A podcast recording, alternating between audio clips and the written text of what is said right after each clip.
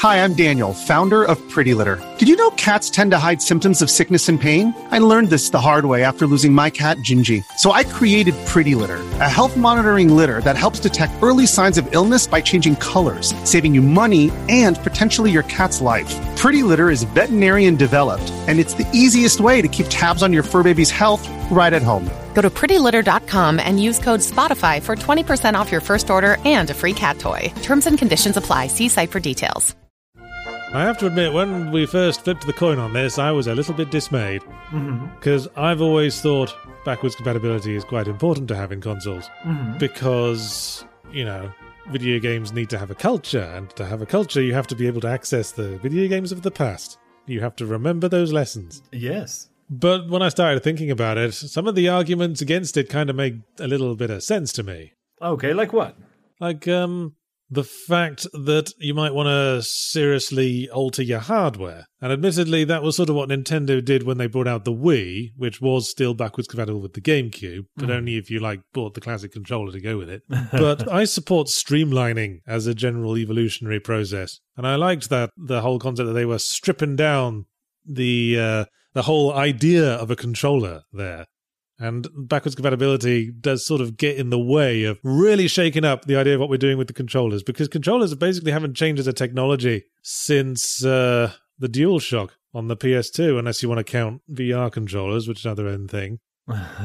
sure. Well, I guess you you you technically could count VR controllers, but so the DualShock as having two joysticks. Yeah, two joysticks, and then it's always uh, the four, like the D pad on the left and the hmm. four buttons on the right, and the two shoulders and two triggers. Sure. And that's been basically every.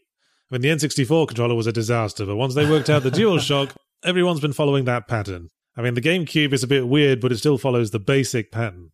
I loved the GameCube controller, just as a little aside. Uh, but you know, I, I guess I would argue that I think any sort of medium, any sort of art form needs some standards, and those standards can change over time. But if you are a indie level game maker or any game maker, you need some standards to adhere to, and so you know we need controller standards. Well, that's I guess that's what I'm talking about. That's what it is now. It's the standard controller. Right.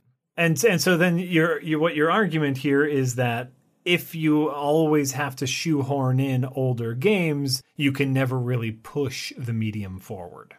Basically, I I like that as a concept. Uh, I that I feel a lot of different ways about this whole backwards compatibility thing. I'm I'm always I, I'm usually yelled at because I am on the side of of kind of Sony and Nintendo and Microsoft, where it's like if they don't want to release the games on their new systems, they don't fucking have to. Like it's their system, you know. You also don't have to buy the new system. mm. and uh, emulating an older system can, as I said, be quite a weight on a new piece of hardware. Especially when a new piece of hardware has to be as streamlined as possible to fit in a console box. Absolutely, absolutely. And they could have just jammed a PS2 into the PS3 with it, but it would have been a bit fatter on an already fat console. Right. Right. You know, I liked your I liked your thought about how far back we should go. Yeah, because uh, Nintendo for a while were just sort of doing the previous console, like the uh, the Wii could do GameCube discs, and the Wii U could do Wii discs, but not GameCube discs. Right. And then they switched up the format to little cards with the Switch. So you can't do any of that other crap. Uh, well, you can always download stuff now, I suppose. That's right. Handhelds did the same thing. The original DS was compatible with GBA carts. They had a little GBA cart slot in the bottom. Yes, I remember. Then the 3DS could run previous DS cards, but that GBA cart slot was gone. Sorry, asshole. Moving with the times. Keep up, Grandpa. Yeah, all those cartridges from the cartridge days are all so much Fisher Price plastic now. It's really true. It's really true. And I mean, the cartridges, that's a, I think that's a whole nother topic is like how weird the cartridges were because, like, how small the actual board for an NES game is and how big the cartridge is is always a, a ridiculous thing to me. Mm. And of course, Nintendo trying to do a cartridge console in the N64 when everyone else was moving into CDs was one of the classic blunders of gaming history. Absolutely. Absolutely. Who and who knows why. But but here's what I will say. Here's here's my little story about like why I also think it's important that consoles are backwards compatible. For a, a long time, for several years, I worked at a video game store. Okay. We sold, you know, used video games and used movies, and it was a wonderful time. And this was right around the PlayStation 2 launch. Funnily enough, I was working at a uh, EB Games at around the time of the PlayStation 2's launch, but only very briefly as a Christmas temp. Oh, how how funny our parallel paths. Hmm, that would have been around 2000, yeah? Uh, yeah, a little after 2000. That was when the PS2 came out. Well, then there you go. Uh, but I guess what my what my story is is that you know parents would come in and you had a GameCube, you had an Xbox, and you had a PlayStation Two, and Yeah. you know the question is which one to buy. And I would always, you know, unless of course they were looking for Mario games. Oh, if you're looking for Mario games, you got one option. But if you're just looking to play every game ever, you can play all of those games. And you can play all of those games. And you're like, what a selling point that was. For the PS2, sure. Yeah, because you can play PlayStation 2 games and you can play PlayStation 1 games. Go nuts. The PS5 is going to be backwards compatible, isn't it? The new one. Uh, with certain games, they have not. They have specifically not said that it will be compatible with all PlayStation 4 games. Uh, with certain. I remember the, the Xbox 360 was doing something similar. Or was it the Xbox One? It'll be compatible with certain Xbox 360 games. Yeah. yes. Yes. That's always the trick, isn't it? Consoles these days, it feels like you might as well make them backwards compatible because so many of them are basically just PCs in little boxes. Well, that that was uh, another point of mine, which is like everything's they're just reading information off of a disc. There's no reason why the PlayStation 5 can't be backwards compatible with every PlayStation 4 game. Well, there's a lot we don't know about hardware. I suppose. I'm sure there's some very good reason for the PlayStation 5 not to be automatically backwards compatible with anything you shove in there, and will the comments will be quick to inform us. Uh, it's a very important reason that's not a literal software switch saying nope, nope, nope. That does make me wonder. It might have, I, I guess, you know, it might have something to do. I know there's a ton of new next gen tech going into the PlayStation 5, you know, audio awareness and so much blippity bloop. Uh, Could and be the specific characteristics of the PS4 that are now somewhat obsolete, but which some of the games depend on, sure, sure. that now the PS5 has streamlined out. Going back to my streamlining point. Ah, ah, uh, uh, that's that's a, just a lack of understanding of me and the hardware involved in video games. But it's entirely possible that console developers just don't want to support old games. Got to move forward. Got to buy the new thing. Because console manufacturers, hand in hand with the AAA game developers and publishers, are always pushing the cutting edge. Yes. They're always saying you got to be right on the forefront, or everyone will think you're a loser. You want to have the best graphics with all the shiny, visible sweat drops appearing on people's model, extremely realistically modeled faces. Absolutely. And consoles in particular probably feel they have a duty to embody that cutting edge because they are the most accessible form of gaming to the general public. Sure, but are still, uh, I would call them a luxury product, and they want to be a luxury brand, so their new titles need to look as crisp and sweet as they possibly can. Yeah, that's not going to look as crisp and sweet if they're having to display PS2 era games or whatever. Ugh, two year old games. Ew. Especially not PS1 era ones. Well, there's always emulation. And a lot of these old console exclusives end up on PC, although some don't. Sony are pretty bad at that. right. I've long said it would be nice if uh, Infamous or Infamous 2 could have a PC release. I mean, Mhm. it'd be win win for Sony. I mean, they're just sort of sitting on that. They could just put it out and get a whole bunch of extra money from the Steam crowd. Well, not just extra money, but also like good word of mouth. People will be talking, they will be talking about the infamous Sony finally opens up their vault to the lowly PC players. Oh, Sony, PlayStation, PlayStation, PlayStation. It would be it would be free advertising, really. nice Silent Hill 2 got a Steam release as well. But uh, apparently Konami just lost the code for that. Wait, is that know. true? I don't know the full story, but uh, Konami are run by jerks, and uh, apparently they just lost the code for Silent Hill 2. They just straight up lost it. Yeah, I remember hearing somewhere that to, in order to archive it, they just printed it all out and then removed it all from digital storage. So somewhere there's just boxes and boxes with reams and reams of code for Silent Hill 2. That sounds like something that's not true. Well, uh, a slightest amount of Google research could probably tell me, but I cannot be asked. Oh no, and you know, like I believe it's true. Like that's just such a dumb decision that it, it you want to believe it's not true, but it's also such a dumb decision you know it is true. I just idly Googled Silent Hill 2 printed out. Yeah. And uh, yeah, there's nothing. It's just Silent Hill 2 art prints. Oh, well then. You've been debunked, friend. Silent Hill 2 source code lost. There we go. Konami Oh, lost okay. the source code of Silent Hill 2 and 3, resulting in HD Collection's poor quality. Yeah, I knew that much. Read it.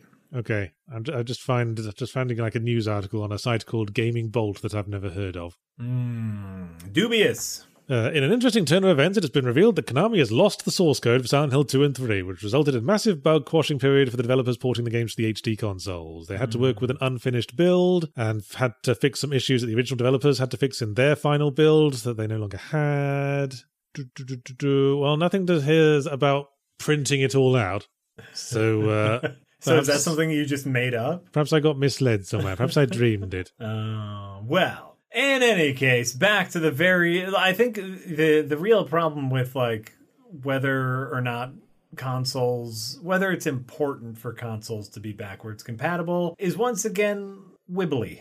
it's it's mm, mm, yeah it's hard to the phrase important to have backwards compatibility it's it's sort of a it's a bit namby-pamby phrasing we could have said uh, is it vital for a console to backwards compatibility and uh, obviously not because all the console really needs to do is run current games Right. and it's obviously not vital because there are plenty of consoles that aren't backwards compatible that seem to get by perfectly well Well, and it's like there, you know, also there there is an amount of work that needs to be put in to make games run on newer systems, and so if a console can be backwards compatible all the way until the original NES, you are also discounting the amount of work that needs to be put in to make those old games run on the new systems.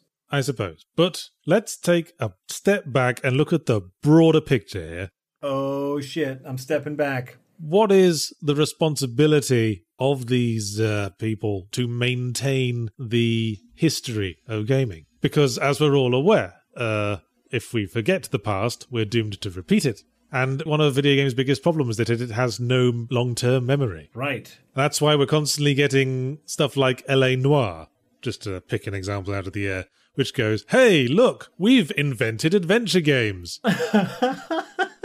Look, it's a it's a third person over the shoulder sandbox game, but guess what? It's not about shooting things. What? Shooting things is in it, but it's not about it. You got to solve uh adventure game interactive detective story by looking at clues and putting together answers. This is a new thing that we invented. Look at it. And meanwhile, there is the entire history of PC gaming in the 90s that would like to have a word. just just waiting at the door, tapping their toe. Yeah. Uh, I I think the makers of video games and the makers of consoles have zero obligation to preserve gaming history. I believe much like what journalists are supposed to do for news and history of the world, games journalists, that is the job of a third party. Okay. So whose job is it? Is it our job, the game journalists? Is there does there need to be some kind of national institution like the British Library that will record a copy of every game made? I, be- I believe so. You know, here we have the Library of Congress, uh, and I do believe there are games in the Library of Congress. I might I might be wrong about that. I'm about to do a Google search though. Do they have to be like specially classified as culturally important though? Library of Congress video games. Yeah, there are there is uh, something called the Game Canon, which is a list of games considered for preservation by the Library of Congress. So it's not they don't automatically keep a copy of everything. Some games have uh, are considered. But it's quite a small list actually. Looking at it on Wikipedia, What? um, there's only there's only ten games on it. Shall I list them off? Uh, yes. What what games have they decided need to be preserved for all time? Okay, Spacewar! Exclamation mark. All right. Star Raiders. I'm not even sure what that is. Star Raiders, Zork, Zork, okay. Tetris, Yeah, that makes sense. SimCity, Sure. Super Mario Brothers 3, Interesting that they went with three. I mean, yeah, it's a fine game. uh, Civilization 7. Oh, no, wait. I misread that. It's Civilization 1 stroke 2, Oh, okay. Doom, the Warcraft series, and Sensible World of Soccer. and this is just this is just like a, a suggested thing that the Library of Congress is considering, apparently. Sure. Wait a minute. It says here in September 2012, the Library of Congress already had 3,000 games for many platforms and around 1,500 strategy guides. Yeah, I'm I'm here at the at the Library of Congress.gov, loc.gov, uh, with an interview with David Gibson, who is in charge of their video game collection, and there is quite a few titles here. Okay. I see the Fallout. there- So no, there's there's a lot. Right. Uh, the collection, as it now stands, consists of about 3,000 games of a wide variety of platforms, 1,500 strategy guides, in addition to descriptive documentation that comes through copyright uh, with the game, about 50 examples of gameplay footage on VHS or DVD. So not only is it up to us journalists or you journalists, I'm just a commentator. As, Eh, as I I'm a don't, critic. We're, we're on the borderline. yeah, we're we're in the we're in the gray zone. But uh, as it turns out, the government is also holding on to a bit of history. Well, who cares if they've got a couple of dusty box jackets on some shelf somewhere that will never be played again? For we have the internet, which is which has naturally formed into an archive of literally everything. Absolutely, we we have us as hum we have the collective human knowledge of everyone ever, uh, and sometimes that's not a good thing, but sometimes you know it is a good thing. Well, I think, in line with the copyright law, there should be an amount of time, and after that amount of time has passed, you no longer sell a video game and it's just made available to play on the internet for anyone. I agree with that statement. A complete archive of our video gaming history. The the source code is then up is is open for anyone to make playable or not absolutely i think that's a fantastic idea Well, that might be hard. Not everyone holds onto their source code, apparently. But I'm sure there's some way to extract it from sure if you got an old copy of Silent Hill 2 on PC or something. hackers can do amazing things let's just let's just be honest about that uh, yeah, no, I think that's all right. So I guess where this little tangent started from is: Do you think? Do you personally think that video game makers or console makers are under any um, need to preserve the games? Well, I suppose not when you put it like that. I mean, as you say, it's the culture around video games that creates the culture. Mhm. Wait, that came out wrong. That's But their responsibility is just to make the video games. It's the responsibility of the surrounding infrastructure to Mhm. create the culture of video games. yes. So, yes, it's probably our job. But at the same time, it is nice for a console to be backwards compatible. That's true. It's very nice indeed. That's true. And and, And, I suppose um, since I already made the argument that you have to cut off how many consoles you're going to support after a while, Mhm. you can't expect the Switch to be supporting every console back to the NES. So at some point, like backwards compatibility can't be relied upon as a cultural preservation device for Mhm. that reason. So the responsibility lies elsewhere. Man, I, I think I just talked myself out of wanting every console to have backwards compatibility. well, you know, like like we keep saying, it's a case by case basis where where as we're talking about the PlayStation 5, which as of recording is not out yet, playing a PlayStation 4 game on a PlayStation 5 theoretically, not knowing anything, should be a simple endeavor. But Well, yes. In fairness, th- yeah, this isn't really a a culture issue, is it? It's just maintaining the shelf life of games that are still very new. Right. Right. But I think equally, there's no possible reason that a Wii U game should be able to be played on a Switch because they are just so fundamentally different of devices. Hmm. And so and so you know what we're what we're asking for here is you either need to innovate the crap out of your console or allow us to be backwards compatible. Yes. Although we obviously can't enforce that. No, oh, we we hold no power whatsoever. Well, thanks for listening. so much for that. I'm so sorry. I, I really thought that you were about to start with something, but hey, we we did great there. We had a fun conversation about uh, backwards compatibility, no. and Blah dum dum dum dum. oh, and Yahtzee's done, so that's I- fine. uh, that's fine. But hey, I don't know. There's got to be more to this. Uh, I you know what? I honestly don't know if there is. I think this is a pretty light uh, topic. Uh, yes. Although it, I think it's turned out to be slightly more nuanced than I originally thought. Hmm. Well, there you go. All right. You so you did it. You opened up your own mind, Yahtzee. There you go. I, I've expanded my horizons. And remember that if you if you haven't watched the episode this is based off, head over to uh, escapistmagazine.com where you can watch Is It Important That Consoles Be Backwards Compatible? Uh, where we have our, our little scripted ish thing. It's animated, it's cute. You should watch it if you haven't. Yeah, it's fun. It's, It was a little bit strained this week, but it's fun. I blame myself. It's all right. It's all right. That means Yahtzee blames me too, but that's great. We'll be back next week. Can't all be world beaters. Hope you enjoyed that. Bye, everyone. Bye, everyone.